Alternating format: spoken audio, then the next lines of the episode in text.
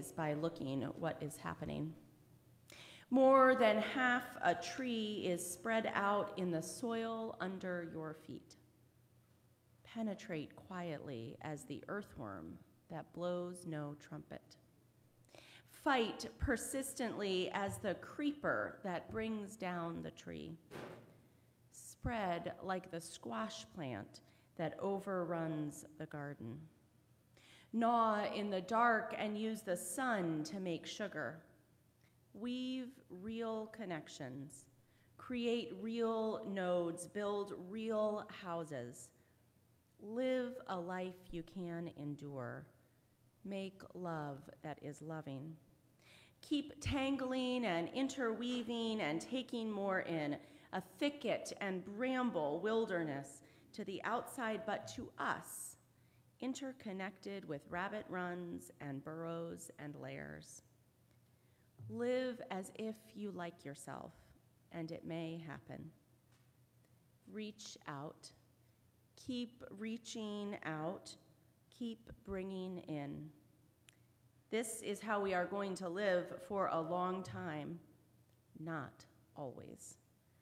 For every gardener knows that after the digging, after the planting, after the long season of tending and growth, the harvest comes. I invite you now to join, I think, our wonderful guests, the DC Labor Chorus, in our opening song, a song of the harvest coming soon.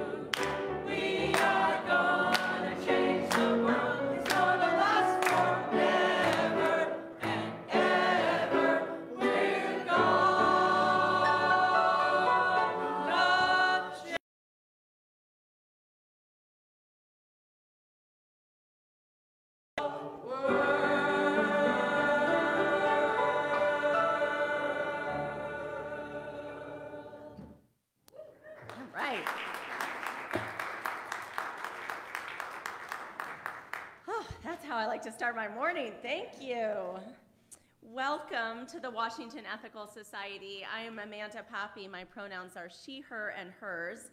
I'm privileged to serve as the senior leader here, and I am so glad that you are with us this morning. Whether you are here in the room or whether you are joining us on Facebook or online, we are glad you're here. Visitors and guests, we hope that you got a blue name tag so that we can particularly welcome you and answer any questions that you might have. We do really love talking about what we've found here, but we are most interested in what you are looking for. We hope you'll join us after the platform service for coffee and cookies in the social hall. You might uh, keep an eye out for Maceo, our membership coordinator, who's waving in the back. He's especially eager to meet new folks, um, as are all of us. We also hope that you'll consider sharing your email with us in the gold sheet, which is found in your um, at the welcome table, and you can drop that in the collection basket when it passes later in the platform service. I want to invite you to check in on social media if you like. Tell your friends that you're here, and then put your phone on silent so that you can be fully present with us this morning. And now I'd like to invite Peter Bishop to come forward to light our community candle. This month, as we explore the theme of integrity, I invited people at West to nominate others whom they saw living lives of integrity, living lives that corresponded with their values and with authenticity. And the folks who um, nominated Peter talked about his social justice work with Unitarian Universalists for Social Justice. They talked about the fact that he has been arrested for DC voting rights and, and protested and been out there in the city. Um, and they also talked about the freedom with which he dances on Sunday morning, the way that he lives authentically with his body, and how he expresses it in the world. And so I want to honor Peter um, with this candle lighting and invite him to share our statement of purpose this morning, and then we'll light our candle together. Thank you, Amanda. Uh, the Washington Ethical Society is a humanistic congregation that affirms the worth of every person. We strive through our relationships to elicit the best in the human spirit. With faith in human goodness, we appreciate each person's unique capacities. We joyfully celebrate together and support each other throughout life. We nurture a sense of reverence and responsibility for each other and the earth. We invite you to join our community of children and adults as we work for a world where love and justice cross all borders Thank you so much, Peter. As Peter lights our community candle, I invite you to join in our candle lighting words. May we kindle within us the warmth of compassion, the light of understanding, and the fire of commitment to build a brighter future for all. Thank you, Peter shout out to Jen on the AV team who has moved the words on that candle lighting so we can read it while we're standing up here. It's the little things that make a difference in the community. Each week, we ring a chime in solidarity with people around the world.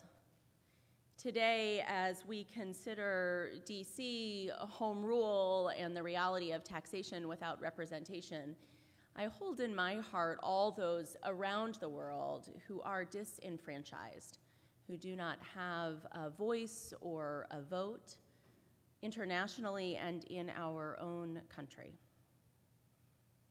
As we listen to the chime, let us remember our connection to each other and to the world around us.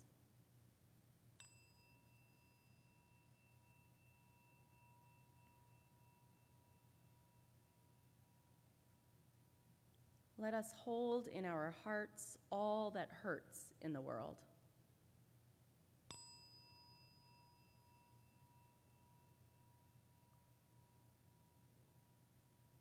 And let us commit ourselves to all that calls for our work and our love.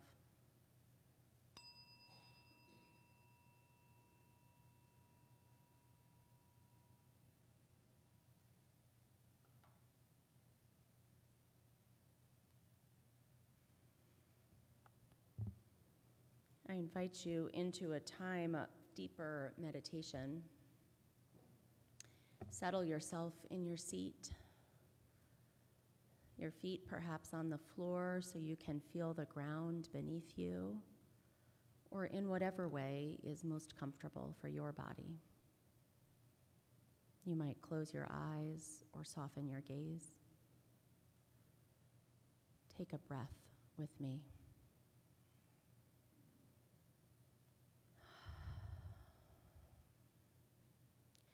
Take another breath or two, feeling the air fill up your lungs, giving life. And as you breathe out, letting it go. As you breathe in, fill yourself with peace. As you breathe out, send that peace where it is needed.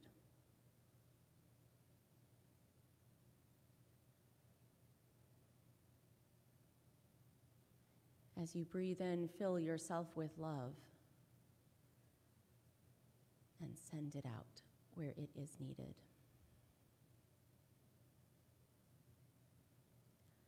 Fill yourself with justice. Send it out where it is needed. With each breath, we fill our bodies with air and life. With each breath, we send it out where it is needed.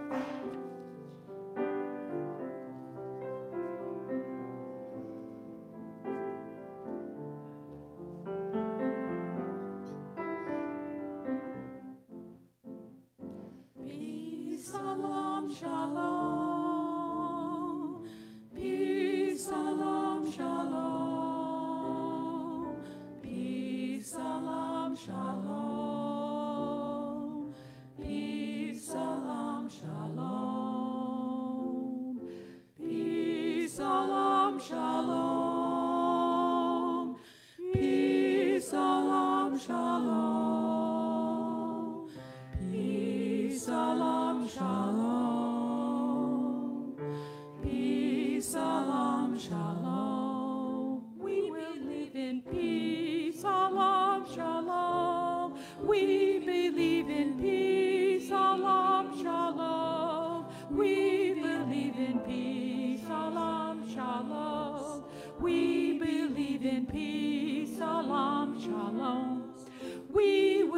For peace, shalom, shalom. We will work for peace, shalom, shalom. We will work for peace,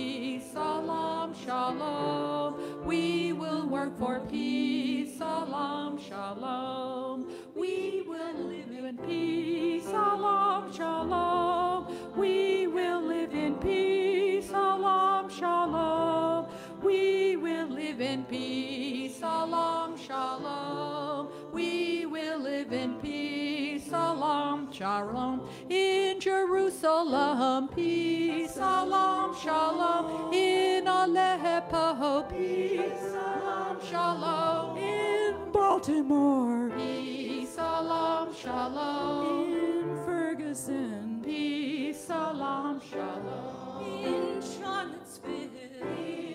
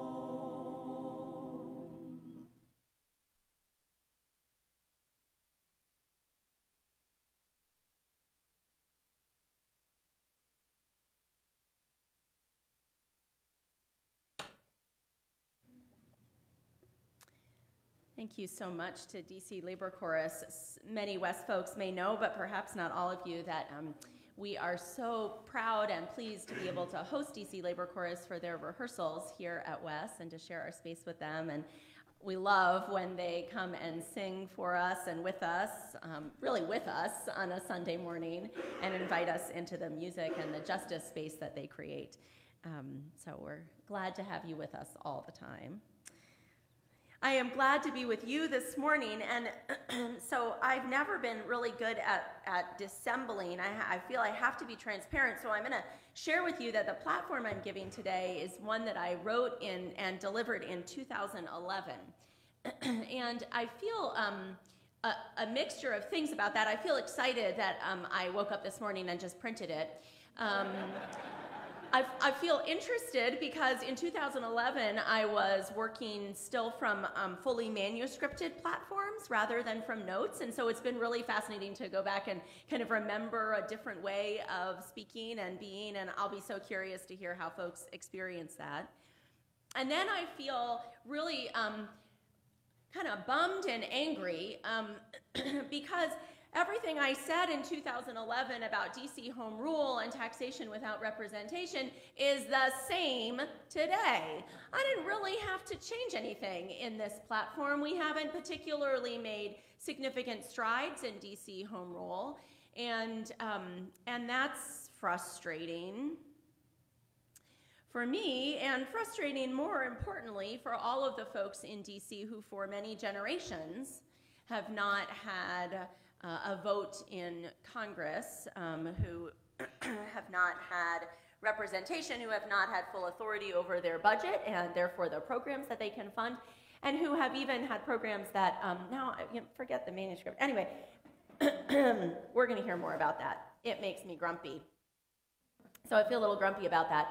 I also feel, as you know, very honored to be. Um, last week, the officiant referred to me as the warm-up act for Eleanor Holmes Norton, um, who will be with us at 11:30, and who has been working tirelessly um, for many years um, for a variety of civil rights um, advances, but in particular for the people of DC and for representation uh, in Congress and home rule and statehood and any of the many ways that might be um, a way to move forward um, for the citizens of DC. So, when I wrote this platform in, in 2011, we were um, on the edge, on the brink of a potential government shutdown, and had been listening to debate by public servants and information that turned out to be sort of less factual than expected, and sort of huge debates about our national budget.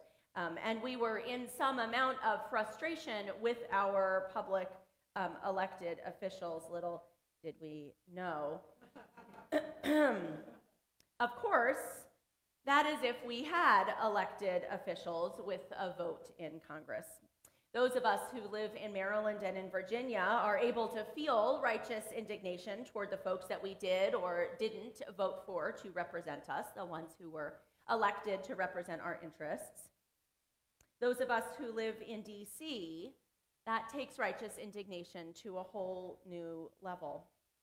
Originally, I coincided this platform address um, with Tax Day on April 15th. One of the rallying cries of the DC voting rights movement has been taxation without representation. In fact, as you surely know, it's printed right on our license plates here in the district. But suddenly, sort of paying taxes seems like a relatively minor thing when we look at all that happens because of DC's lack of voting representation and weak home rule. I suspect that I don't need to convince most of you, there's a little bit of preaching to the choir or the chorus, that DC's lack of elected representation on the federal level is a shame, and I use that word intentionally. In fact, polling has indicated that the majority of Americans across the country support voting rights in DC if they know that DC doesn't have voting rights, which most of them do not. We in the capital area tend to be more aware, and I suspect that most of us not only know about DC's lack of congressional voting representation, but also want to change that.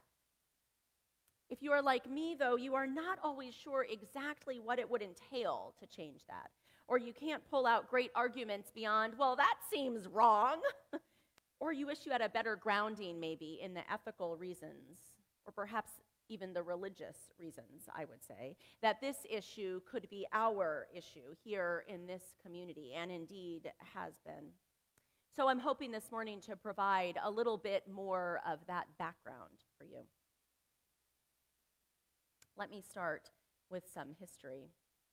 I am indebted for this history to a great document that was created by DC Vote and by the Leadership Conference on Civil Rights, and to a paper that's titled Seat of Democracy or Home of Hypocrisy by Neil Schaffer uh, for much of what I'll share this morning.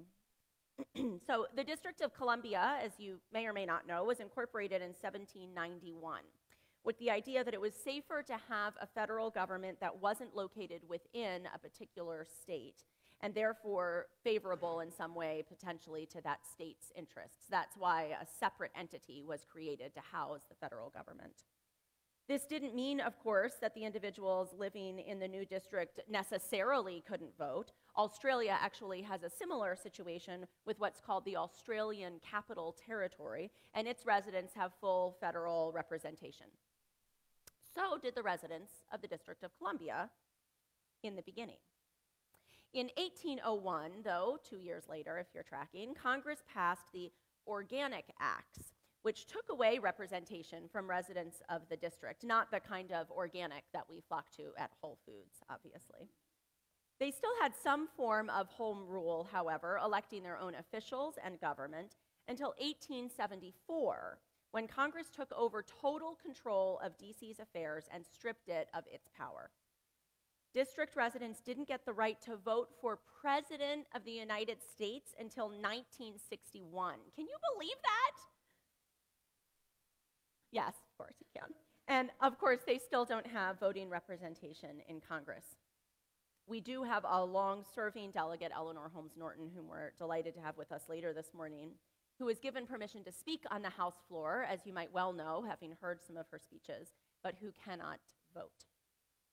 Beyond representation in Congress, DC has had to fight for its right just to make its own decisions, a right that is not fully granted at this time by any means.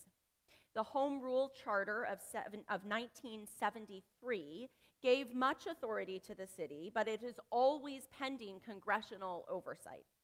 DC is governed, as you surely know, by a mayor and a city council, but all of their decisions may be overturned, and Congress has to approve DC's budget, much of which is made up of local tax dollars. This kind of congressional oversight means that individual congresspeople have historically used DC as a kind of battleground, playing to their bases or just playing out their own agendas on the little piece of land where they work. We'll talk in a little bit about what that's meant for the district um, uh, sort of historically, but th- these events have not been unique to particular moments in time. Congressional restrictions on DC have run the gamut from keeping us from controlling gun sales to excluding us from programs to help at risk youth. Um, last in 2010 when uh, dc became the most southernmost jurisdiction to legalize same-sex wedding that was uh, uh, subject to overturn by congress until it became legal throughout the country the same thing goes for dc's needle exchange program which is particularly important in a city with one of the highest hiv aids rates in the country I wonder, though, what lies even deeper than these particular policy issues. What does it do to a people's psyche to be disenfranchised for so long? Reverend Mark Schaefer, no relationship and different spelling from the Schaefer who wrote that article. Reverend Mark Schaefer is a, was a Methodist chaplain at American University and a longtime advocate for DC voting rights. And he addressed a question in a different paper that he wrote in 2002 entitled Christian Ethics and Voting Rights for the District of Columbia. It has been the experience of disenfranchised communities, he wrote, that the effects of that disenfranchisement go far beyond those outlined in the laws that exclude them.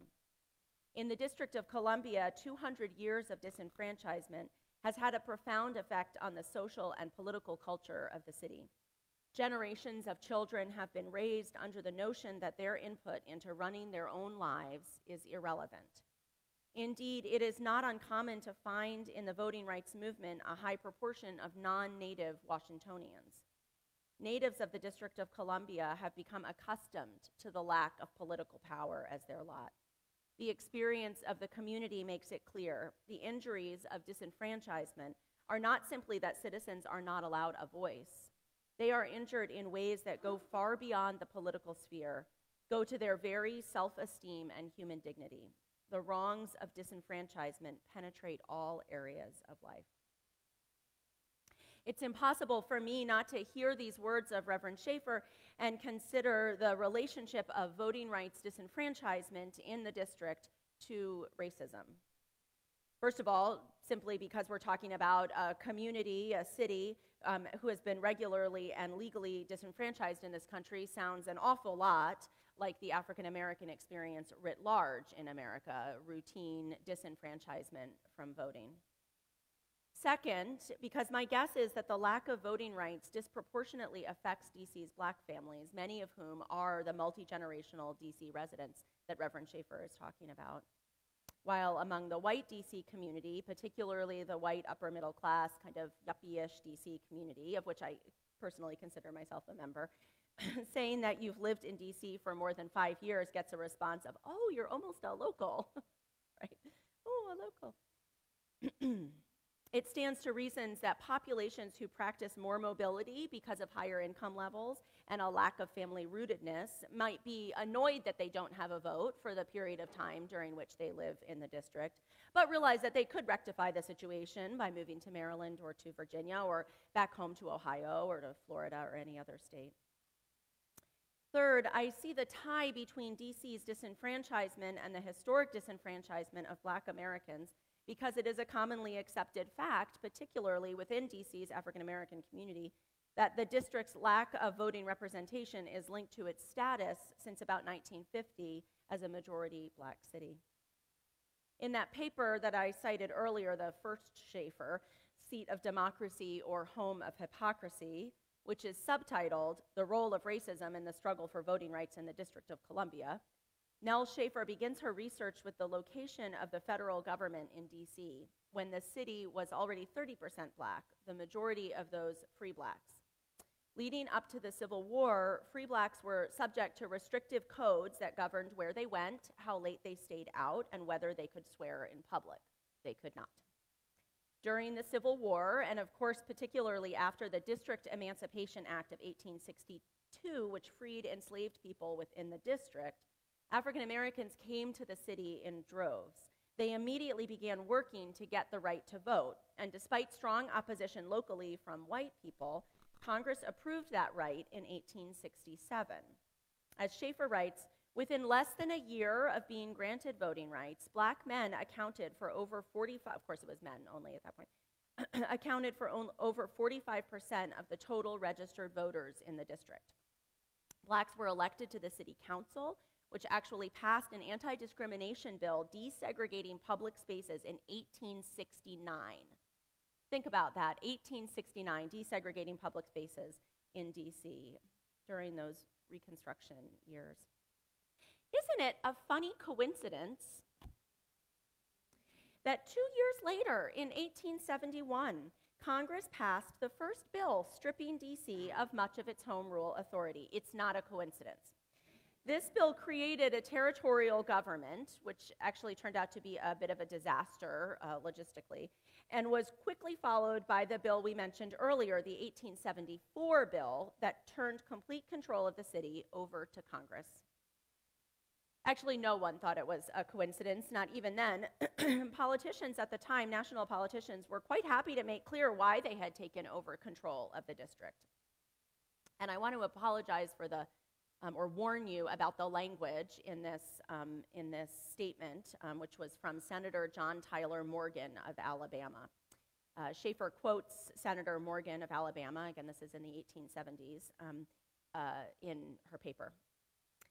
It was necessary to burn down the barn to get rid of the rats. The rats being, these are Senator Morgan's words the rats being the Negro population and the barn being the government of the District of Columbia. Helpful to spell out your racism so fully. Now, the historical fact is simply this, Senator Morgan went on, that the Negroes came into this district from Virginia and Maryland and from other places. They came in here and they took possession of a certain part of the political power of this district. And there but, was but one way to get out, so Congress thought, so this able committee thought and that was to deny the right of suffrage entirely to every human being in the district and have every office here controlled by appointment instead of by election, in order to get rid of this load of Negro suffrage that was flooded in upon them. End quote. Over the next almost 100 years, DC's fate was in the hands of Congress, and often the least able members of Congress. They were, of course, all white, mostly segregationists. Schaffer quotes historians Harry Jaffe and Tom Sherwood, who wrote, The city was under direct control of committees that were the least prestigious in the Congress. They were a proving ground for junior members or a dumping ground for embarrassing ones. Blacks in Washington had endured slavery, the restrictive black codes of the 1830s, and the riots of 1919, but Congress made the racism institutional, end quote. Attempts to push for home rule in the 1940s were met with speeches nearly as ugly as those given in the 1870s, warning that the district's blacks, the children of the alley, as described by one white DC resident who opposed home rule at the time, would ruin the city. The 1960s saw advances for African American enfranchisement and civil rights nationally, and again, not coincidentally, advances for DC voting rights just at the same time with a bill allowing DC residents to vote for president in 1961. Although arguments against home rule were getting a little bit more veiled, Schaffer cites a 1965 national poll on district voting rights, in which 70%, this is in the national poll, of those opposed to home rule responded with a phrase, there are too many Negroes, they would take over. In 1967, DC won the right to a city council and a mayor of its own election. But white supporters of Home Rule campaigned to have the majority of the council and the mayor be white, so as not to too much disturb Congress. DC said no. The district has never been served by a white mayor. In 1974, DC received the limited form of home rule that it currently has some control of local decisions, but still with final authority, veto power, and budget approval resting with Congress. DC statehood actually became a possibility for a little while in the 1990s. It kind of comes up again and again, and we've seen a resurgence in the last couple of years as we've explored different possibilities. Congress examined the issue in the 90s. DC, as we know, was not granted statehood, but the, per, from my perspective, the reasons for that are even more telling than the outcome. Schaffer writes, again in that paper, according to a congressional index compiled by the Leadership Conference on Civil Rights, statehood was the most racially divisive issue in Congress in 1993. 93 is where we are. The Congressional Black Caucus, he went on, emerged as statehood's strongest proponent, with 97% of its members voting in favor of the act. Only 64% of the next most liberal contingent in Congress, white non Southern liberals, approved of statehood. 64% of, yeah, you got it. District of Columbia statehood was the most racially divisive issue examined by the Leadership Conference on Civil Rights, dividing blacks and whites more than issues including gays in the military, a constitutional amendment to balance the budget, violence against women, and racial discrimination in capital offenses. Essentially, Congress divided almost completely in terms of um, voting rights and enfranchisement in DC along racial lines. There are, of, course, plenty of arguments against DC statehood and DC home rule and voting rights in general that one hears. These days, you are unlikely to hear a senator say that he opposes DC statehood with such uh, openly vitriolic language as we have had in past years, though I don't know, this was written in 2011. You frequently might hear cited DC's sometimes challenging record of corruption and unbalanced budgets, although interestingly, I do not hear Congress calling for the repeal of voting rights to the many states with unbalanced budgets or to those states with corruption. And in fact, DC has not had unbalanced budgets. It has quite a, a rainy day fund, in fact, at this time. The legacy of racism in DC's history is difficult to ignore, and we would be naive to think that it had suddenly disappeared simply because it has gone underground.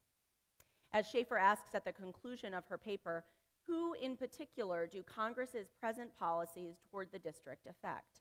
Which groups do and do not hold political and social power in our country? Why has Congress neglected for so long to address such a clear instance of a lack of democracy? End quote. I hope you have caught just a little bit of righteous indignation by hearing simply the facts of what has happened for the district over time. If not, let me add a few more logs to the fire. The federal government shutdown in past years has sometimes meant the end of trash pickup in DC DC has to specifically negotiate to ensure that basic city services continue when the federal government shuts down. And there have been shutdowns in which trash pickup has not happened and other city services were completely shut down, leaving DC residents in a state of emergency. DC libraries have sometimes been closed during federal shutdowns, and there have been questions about whether the schools would stay open to serve the children of DC. DC, as I mentioned, has been used as a political pawn. In 2011, there was a deeply bizarre give and take over um, DC in order to balance our $4 trillion federal budget. You know, every once in a while at West, when we talk about our budget, people will say things like, you know, I could donate pens and then that would help, right? You know, it's, it's understandable to think sometimes about the small line items when you're looking at a large budget, but this truly goes beyond that. The $4 trillion federal budget was balanced through a deal that included DC losing the right to use local money to provide abortions to low income women in the district. That program that was axed in the deal to balance the budget costs $90,000 a year. It's hardly likely to be the key to a balanced federal budget. It is only another instance of DC as a pawn. Outrageous might be another word. Ridiculous, outrageous, wrong. DC's city council members and mayor thought so, that led off a series of arrests, including our own Peter Bishop and Joe London and myself as well at about eight months pregnant. That was an interesting experience.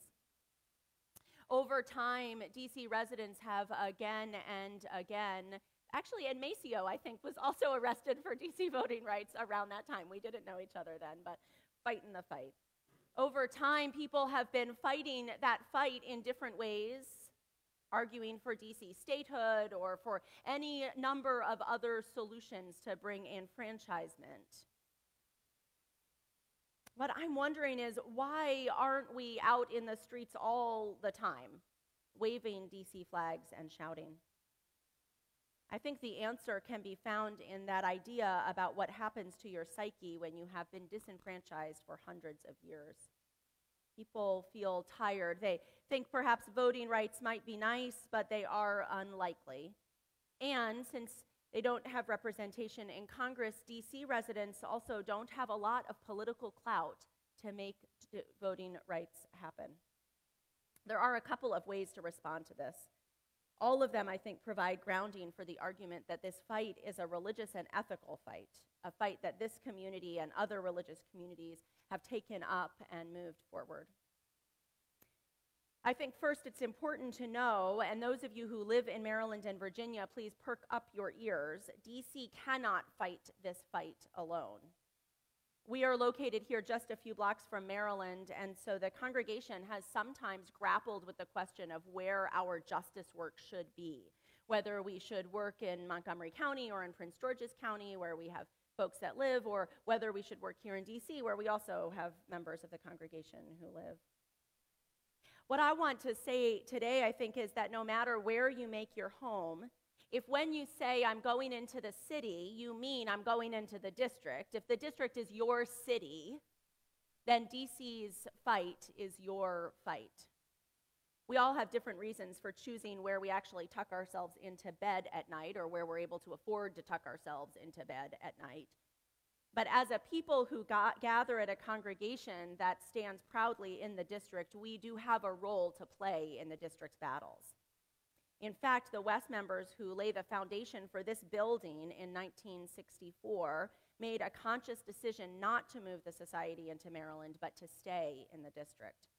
The least we can do is to honor them with our care for the city that hosts us.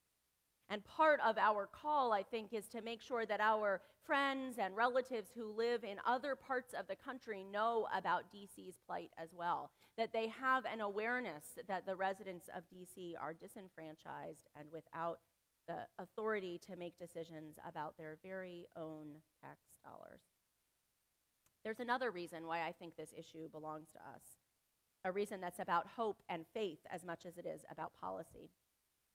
Religious congregations and movements exist for many reasons to provide community, to work for justice, to accompany people through struggles of joy and life. They also exist to give people a sense of what is possible, a shining maybe when the world looks a lot like yes or no. Some religious traditions hold that that maybe is in another realm, but many are like ours, where whether or not there is another realm, there is also a world we might create here, one that does not exist yet, but that could be. Congregations like ours create that could be together.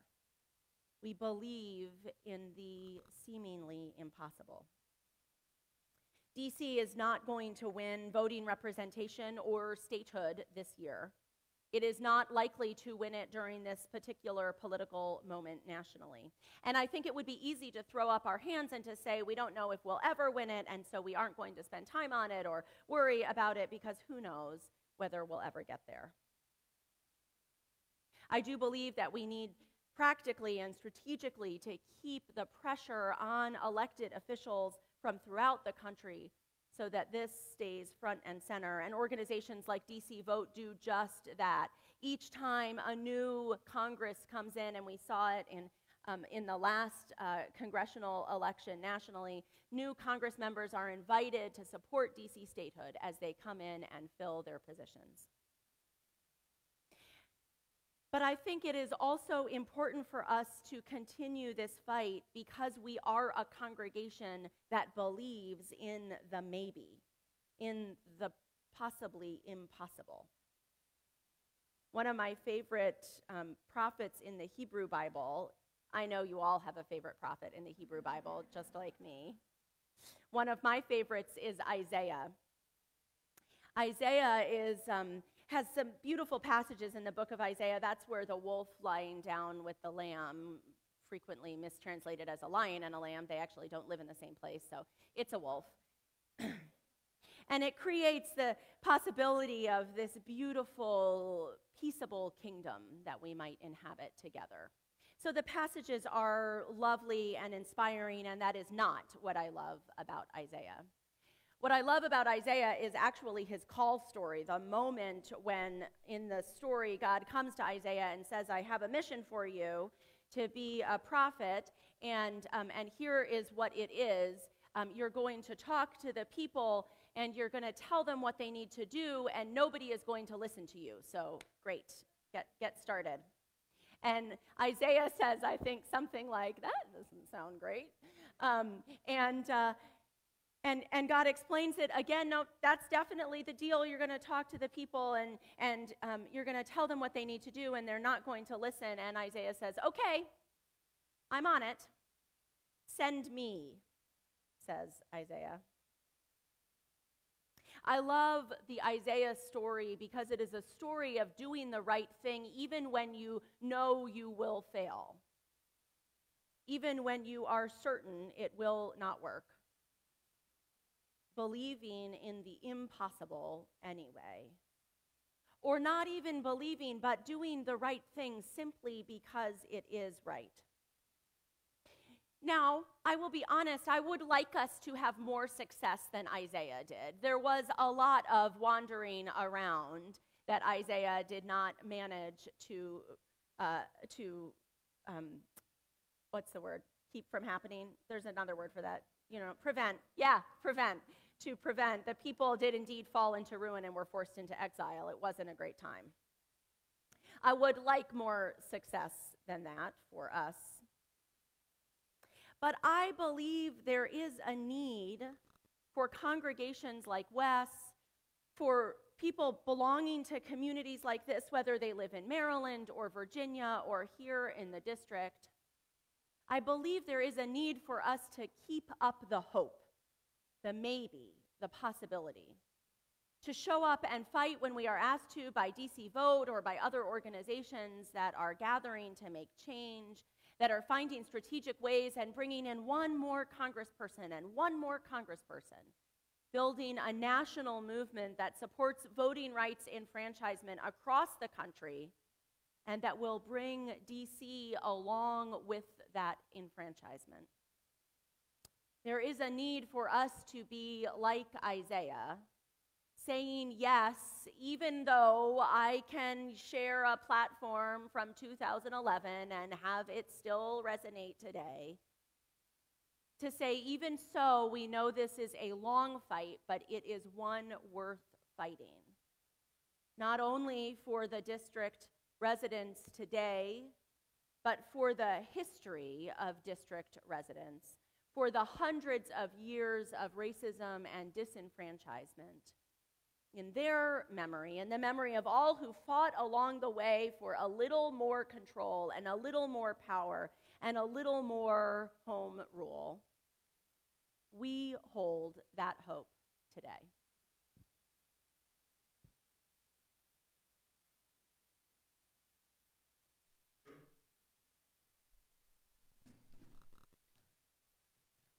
You know, I'd like to invite folks to sing along with this song. It's, it's called We Did Not Come This Far to Give Up Now.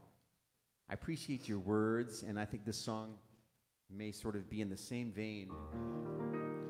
We need to find hope in these times, and the song goes like this We did not come this far to give up now. Give that a try.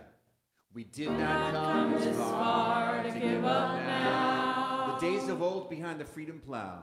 Days of old behind the freedom plow. Try that. Days of old behind the freedom plow. I have this faith.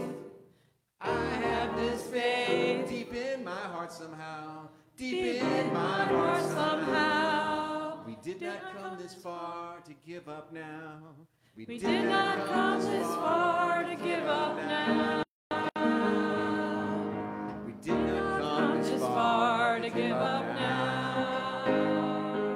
Of old, The days of old behind the freedom plow. I have this faith. I have this faith deep in my heart. We did not come. We did not come this far to give up now.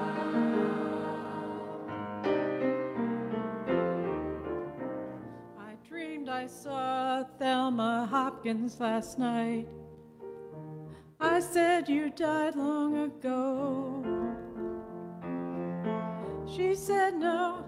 I'm not dead. I came back 'cause I need you to know. I saw Bree Newsom climb up that flagpole. She took that thing down. That slavery flag will not fly. And as long as folks have courage like that, I will never die.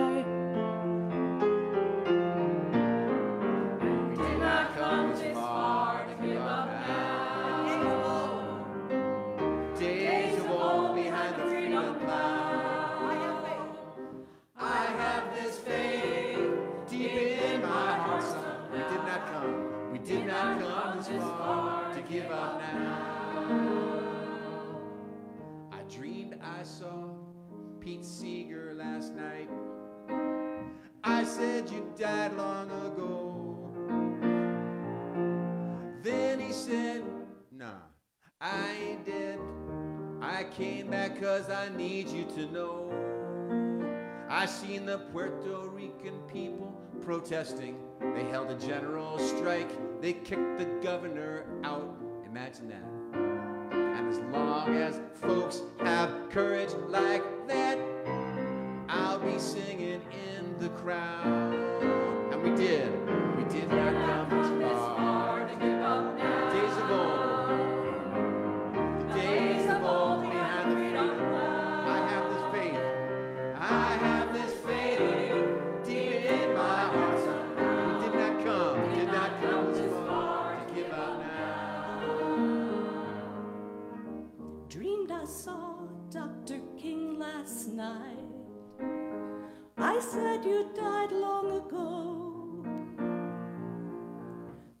said, No, I did. I came back cause I need you to know. I see a new poor people's campaign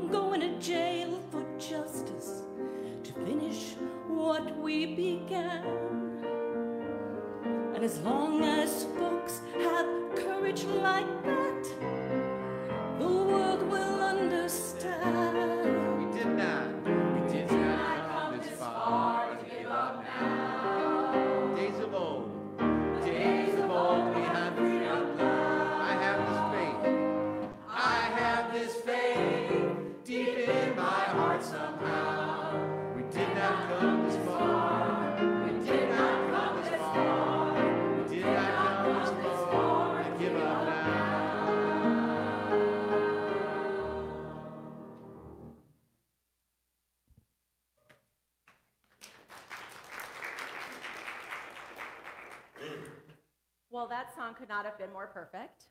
Thank you so much. This is the time. Oh, I'm on. Sorry, Johnny. This is the time in our